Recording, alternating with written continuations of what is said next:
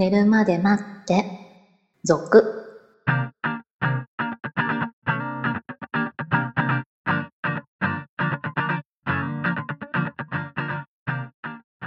25時のピロートーク、こんばんは。こんばんは。先週趣味の話したじゃないですか。はい。で、趣味はまあ、お互い持ってた方がいいと思うんです。はい。あ、もう共通な、ねね趣味がありかなしかっていう話をして、結局はい結論は出るような、出なかったようなっていう感じで終わりましたよね。はい。そうです、そうです。で、今度秘密をね、はい。お互いね、持ってていいのか、持ってた方がいいのかっていうのを思ったんですよ。話しててね、先週。はい。で、秘密あります？ちなみに。私ですか、ええ秘密はいっぱいありますよ。ですよね。はい。大抵持ってると思うんですよ。はい。でもそれを許さないうん、人もいますよね。その、まあ何でも知りたいみたいうんな相手のことをね。だからそういう人もいるので、秘密って持たない方がいいのどうなのみたいなことをちょっと思ったんですよ。それはさ、結局その、どこまでの秘密っていうのにもありますよね。まず、あそねの、えー一緒になる前、そのパートナーとして、その、はいまあはいはい。結婚してるまたは付き合ってるっていう、その、そこにはい至る過程の前にあった話せないこと、秘密にしなきゃいけないこと、みたいなこともあると思いますし、はい、その後、えー付き合いながらもある秘密っていうこともあると思いますし、はいはいはい。その、人によっては、その過去のことは全く興味がないっていう人は男性にも女性にもいるじゃない。うん、そうね。うん。全く気にしないよと、興味ないから。うん今の君が好きだ、みたいなさ。はいはい、はい。それはかっこいいと思うんですけど、なかなかそう人間は、行かないよねっていうね。行く人がもういるのは知ってるの。うん、実際にね。いるからさ。そうね。周り見ててもね。でも、みんながそんなにこう、なんていうのかな。清くなれないっていうのかな。まあ、清いのか、興味がないのか、ちょっとその辺の差っていうのもよくわからないんだようね。ん。まあ、知るのが怖いみたいなところもあるかもしれないですね。ああ、あるかもしれないですね。うん怖いのを、あえてそういう風な言葉として変えてる場合もあると思いますし、無意識の可能性もありますけどね。はいはいはい。えーまあ実際今の自分とはたちの関係には関係ないから、と言えるのか言えないのかみたいなところはあるでしょうね。うん。付き合い始めちゃってからの秘密っていうの。はい。まあ、程度もありますけど、えーなんだろう、秘密っていうとちょっとほら、浮気みたいなイメージになっちゃいますけど。あまあそれ以外もありますよね、たくさんの秘密はね。なんかまあ、うんこう、ちっちゃいことでもね、はい。そういう秘密をね、私は持ってた方がいいと思うんですけど、何でもね。まあ何でもね、その、うん結局全てを相手に話すことが正しいのかどうなのかっていうのは、えーうんちょっと前からこう浮気の話が出てましたけれども、はいそのうんバレちゃダメですよね。うん、まあね。それと同じように。もう悪いことだからそうそう、悪いことだからね。だから悪いことだっていうのは分かってるわけです。だから、うん悪いことだから、それを何かのきっかけでバレてしまう、または正直に告白してしまうことで、お互い傷つくわけじゃない？うん。まあね。そうなんか懺悔の気持ちもあるんでしょうけど、ね。そう、そうです。あの、告白する人は懺悔の気持ちがあるみたいなんそうで、もうこれで自分は、あの、告白することで、えーすっきりしたいっていう、謝りたい、懺悔したいっていうつもりなんだろうけど、それ言われた方はたまらないわけだよね。そうね。うん。知らなきゃいいこと、もしかしたら、ほら、意外とどこかでなんとなくもしかしたらみたいな気持ちはあったりするうんことはあるわけじゃない。なんか様子がちょっと違うなって、そこをそこまでえイクオールにしてなかっただけで、うんうんうん。疑ってないけれども、言われてみたら、ああ、やっぱり、みたいなことはあるかもしれないわけじゃん。そうね。確信みたいなうね。ん。でも、あえて知らないふりをしてくれていたのに、そこを正直に懺悔したばっかりに、バレたわけじゃないのよ。うん。懺悔したばっかりに、その、ね、せっかくある程度うまくいってた関係が、ぐちゃぐちゃになっちゃうことってあるわけですうよ。ん。そうね。うんだからこう、まあそういう問題だけじゃなくて、その、倫理的な問題以外でも秘密はやはりあると思うので、そうね。はい、言わなくていいことを無理に言って、えー何も波立てる必要はないんじゃないかなっていう気がしますけどね。はいはいはい。でもほら、なんだろう、そういう重いね、重い秘密じゃなくて、はい。まあ例えばほらラ、ラブラブみたいな若いカップルだとするじゃない。はいはい。そしたらほら、スマホをさ、はいまあ携帯をさ、見せてみたいなのも秘密だったりするわけよよくあのーこう、女性からチェックされるみたいなネタはありますよね。そういうのもまあはい秘密ってことじゃない、はい自分のこうプライベートの。ところにね、踏み込めるか、こんなんかこう、まあ拒絶するかじゃないけど、でもそれをほら、え、ちょっとみたいに断ったら、うんなんかあるなみたいに思われたりするわけじゃん。はい。相手にね。うん。でもそういうのが必要なの？どうなの？みたいな。そこはさ、結局、その、信用してんの？信用してないの？みたいな話に突き詰めていくところはなってくるので、うんえー、お互い触れないのが大人の そうそう関係そうそう。なんじゃないのかなっていう。うん本当はね、うんもう、そういうのはいらないと思うんですけど、えー ね。そうなんか自分のこう、別にやましいことがなくてもさ、はい。こう、まあ例えば人間関係みたいなのがわかるかもしれないじゃない、はいはい。ね。お友達でも何でもうね。ん。なんかそこまで知られるのはちょっと、うん、いいかなって思っちゃうんですよね。そこまで知りたいみたいな。うん、うんそこは、こう、恐怖があるんでしょうね、やっぱりね。うんその独占欲みたいなのそうがだからね、時間が解決する部分もあんのかなっていう気はするわけですよう。んその付き合い始めの時は、やっぱりこう、独占欲がすごいわけじゃない？うん。その、で、時間がどんどん経ってくるうちに、やっぱりある程度低下していくと思うんですよね。やっぱりその距離感にもよると思うんですけど、お互いの。で、そうなってきた時に、その、まあ、そのぐらいが一番落ち着くぐらいの頃でよいいんじゃないのかなと思うけど、それがずっと続いてると、やっぱりちょっと恐怖ですよね。ちょっとね、やっぱりこう、お互いそうならいいですけどねうん。。片方、まあ自分には逆に言えば火がないからこそ治る、火、火っていうことじゃないんだろうけど、その、見せても全然問題ないようなうん。やりとりしか自分のスマホにはないからうん。出せるっていうことなんでしょうけど、まあ言えるってことなんでしょうけどね。まあ逆に言うとお互いそれを調べるぐらいの、お互い疑い深い関係だと、まあおお互い様でいいのかもしれないけど、片方がそうじゃない場合困るよね。そうね。そうなんだよね。うんそそのズレがね。うん、と思いますよ。うん。自分は OK だけど、その、自分は OK だから逆に言えば攻めきれるわけじゃない？ある意味さ。うん、そうね。うん。自分はその見られても何の問題もない。まあ逆に言えばそれほどそのカップルとの問題以外が付き合いがないってことだと思うんですよ。言ってしまえばね。あとはもそう男だったら男との友達関係しか一切ないとかね。はいはいはい。友達としての女性もいない。うん。LINE でこう、ちょっとカマかけてくるような女の子もいない。だったらそりゃさ、楽ですよね。安心ですよね。見せられるよね。確かに。でもほら、なんか、こっちは見せてんだから見せなさいよみたいなさ、うん。その、なんだろう、態度が嫌だけどね。まあそれはさ、自分は見せても何の、見せっていうか逆に言うと見せるときは、見せたらダメなものは全部消した状態で見せるでしょ。そうね。そうそうそうそう。はい。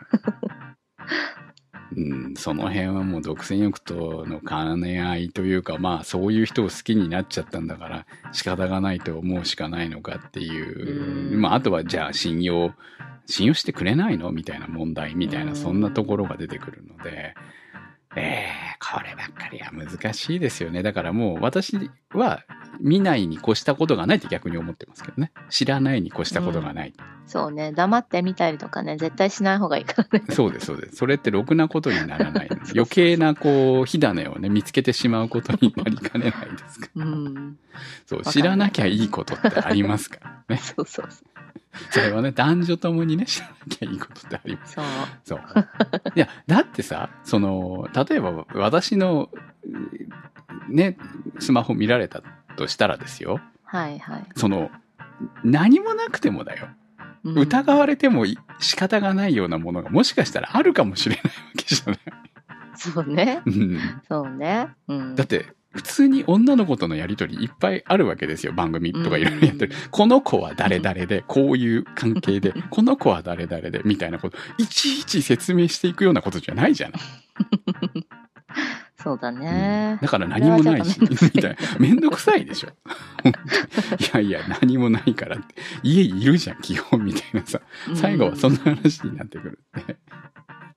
そうね。なんか何もなくても、なんかなっちゃったらめんどくさい んだよね。うん。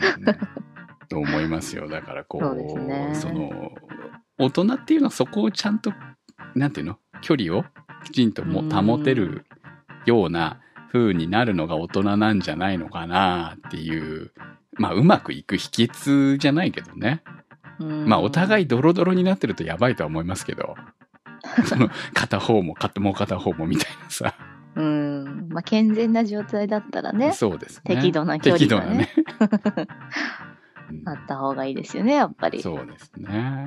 まあ、見られて困るようなことは本当はしちゃいけないんでしょうけどね。そうですね。はい。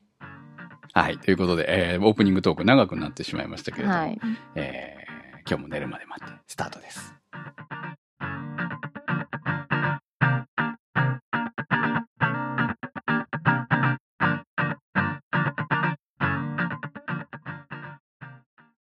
寝るまで待っててね、以前こう、アダルトサイトのアフィリエイトをやってた時期があって、まあ、やはい今でも、あの、旧サイトにはそのまま貼ってあるんですけど、新しいサイトには一切今のところ貼ってないんですが、はいはい。で、そちらの、こう、メルマガが届くわけですよ。はい。大人のおもちゃとかの。うん。まあ、そこのコラム、先月号のコラムの中に、こう、部屋が狭いとセックスしたくなくなるっていうはあはあはあ。記事が上がってまして、うん。部屋の広さがセックスの回数に影響すると。なるほど。この調査は厚生労働省の管轄機関である国立保健医療科学院が、えー以前ね、はい。調べた結果だっていうことで、うーん。広い部屋に住んでいる方の方が圧倒的に多い。はい。一般夫婦が対象だそうです。なるほど。だからカップルじゃないんねうん結婚している人たちが対象ですね。うんうんうんどう思いなるほますどね。まあ、要するに狭い部屋の方が親密になるのでやるんじゃないかということなんですけど、まあ実際はそうじゃないよっていうことみたいですよ。ああ、そうね。狭いってことは、ほら、一緒にいるってことでしょ？もうんう、その、ずっと？ずっと？うん、そうね。家にいると？はいはいはい。家にいるときに、自分の部屋が、部屋じゃないけど、こう、一人の空間がはい、あんまりないってないわけですよね。そうね。それはちょっとね。いや、なんかもうほら、完全に、なんだろう、家族みたいになっちゃうじゃん。ま兄弟みたいなさ、はいは一緒の部屋い。だと。ですね、確かにね。うん。秘密もないみたいそうそうそう。な。さっきの話につながりますけど。そう、秘密も持てないじゃない。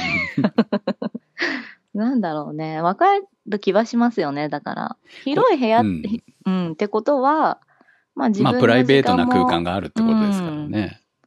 その方が、まあいいんじゃないですかね。うんまあ一緒の家にいても、ちょっと離れてる時間があるっていうのはいいですよね。うんこれ、夫婦じゃなかったらまた変わると思うんですよね。恋人同士で、同性じゃなくて、だったら、その、例えば週末だけ、彼が泊まりに来る。いや、反対が普通だ。うん女の子が泊まりに来る。なんで彼が泊まりに行く方にしてるんだ。まあどっちでもいいですけどね。ええまあ、どっちでもね、ありだと思いますけど。まあ、そういう距離感とかだったら、それはもう狭い方がベタベタベタベタできると思うんですようね。あと若さにもよると思うんですけどはい。これでも多分、そういう距離感の関係でも、ほぼ同性に近いような状態になるとしないですよね、多分ね。そう。そうね。だ離れてる時間があるから、なんかこう、なるみたいなとこじゃないですか？そうそうですよね、多分ね。そうそうそう。だからやっぱ家の中でも離れてる時間があった方がいいんですよ。単純に。あの、まあ、年齢の問題もあると思うんですよ。私最近ね、こう、海外ドラマ結構見てるんですけれども、はい。で、それ見てると、やっぱこう、夫婦間って、向こうはするじゃない？年いっても。そうね。うん、そういうイメージもイメーありますし、ね。ジもあるし、まあ大体ほら、うんしなかったらしなかったで訴えられちゃったりするから。っていうのもあるんだけれど、結構普通にダブルベッドっていうか、まあクイーンとかキングとかそういうサイズのベッドなんですけど、向こうだったらね。はいはいでまあそういうベッドで、こう普通に、その子供がそのベッドで寝ないみたいなさ、うん夫婦は必ず同じベッドでみたいな、年いっても。うんみたいな感じでそのままこう、セックスしてみたいな描写があるのを見ていると、こう、まあ日本とはやっぱり違うよね、みたいなさ。こう子供が大きくなるとともに、下手したら部屋も分かれていくみたいなね。うんうんうんうん。まそうねあ、起きる時間帯の違いとかそういうのもあるのかもしれないですけど、はいはい。うん。まあもうだんだんとこう、なんていうの、めんどくさくなるから同じ部屋は嫌だみたいなさ。そうだうね。んまあそういうのもありますよねねっ。ていうのを見ながらね、こう、ただ離婚率む高いじゃない？アメリカとか。そうですね。そう、だから何がいいのかはよくわからないよねっていう。まあなんでしょうね。開放的ですよね。あの、海外の方が。ああまあ、セックスに関してはね。ううんん。なんかこう、日本も、ちょっと前、もう、もう、だいぶ前かな。まあ、それこそ寝るまで、最初の頃やってた頃とか見てたら、もっとなんか全体的に開放的になっていくのかなって思ってた時期があったんですけどね。ああ、日本もね。日本もね、もう少しね。こう、逆に、その開放的なのがいいのかどうかっていうのはともかくとして、今みたいに、こう、その、レスとかいうレベルじゃなくて、男は装飾ですよみたいなことにはならなかったんじゃないのかなと思って。ああ、どうなんですかね。でも結局今やっぱり異常に少ないわけでしょ？日本の、まあ少ないんじゃないですそかね。の、まあ経験数ももしかしたら減ってるかもしれないし、実際カップルになってもしている率っていうのが果たして、その数、10年前、20年前に比べて上がってるのかっていうと、ちょっと疑問点を感じますよね。うん。なんかイメージですけど、こう、なんか初体験のはい。年齢みたいなのが、早いか遅いかみたいなイメージがあります、今。あ、そうですね。だから、うん早い人はもう、ね、学生。すごい早いみたいな学生中にパッてやっちゃうんでしょうけど、もうそうじゃないと30超えても普通に、そう、なんか木を逃したらそのままずるずる。まあ、きっかけがなくなるでしょうからうね。ん。で、それはもう男性女性関係なくですよ。うん。そう、なんかそんな、ちょっと極端なイメージが私はありますけどね。うん離れちゃってる感じは確かにありますね。でも多分その通りなんじゃないかと思いますよ。ねうんなんかこう、ね、なんでしょうね。出会いのあれなのか。いやまあ当然社会人になると出会いは一気に減りますよね。うんで、。昔だったらまあそこにこう世話焼きの人たちがいたりとかして紹介したりとか、こう結婚しないのみたいなのがある種ストレスではありながらも、えー脅迫観念みたいなものに襲われながら何とかしないとねみたいな部分があったうんとは思うんですけど、そういうのがどんどんなくなっていって、そのいっぱい周りも結婚してないしみたいになっていけば、とか、あの結婚してる人大変そうだしみたいなものを見ていくと、あ、そうね。結婚に対するちょっと憧れがないんねでしょうね。うんネガティブ感みたいなものが確かに出てるのかもしれないなっていう気はしますよね。そうね、うん結婚したいっていう人ももちろんいますけど、いや、別に興味ないみたいな感じもよく聞きますからね。よね。まあ、ある時期を超えると一気にポーンともういいかってなっちゃうみたいなさ。うん。まあ、その結果がこのね、小、子供がいない社会になりつつあるんだろうな、なんで。まあ、結婚しても子供はいらないとかね。まあ、そんな感じなのかなっていう気がしますよね。えー、なかなか重い話になっちゃうかもしれないんであれですけれど。もうちょっとね、軽くね。うん軽くね、行きたいですね。うちの番組はね。あの、皆さんしてますか？してますか？コメント募集しましょうか。来るかな？なるほどね。そのパートナナーがいる方にね、そのパーパートナーがいない人でしてるのはそれはそれで面白いからいいんですけど、パートナーがいる人はしてますか？っていう、こうね。えーそうです、ね。どのぐいらいの割合でしてますか？聞きたいですよ、私。ああ、そうね。頻度？頻度、頻度、頻度。頻度。うん。頻度聞きたいですね。ねはい皆さんからの投稿お待ちしております。寝るまで待って、続のサイトから。今日のお相手は私、くむと、白でした。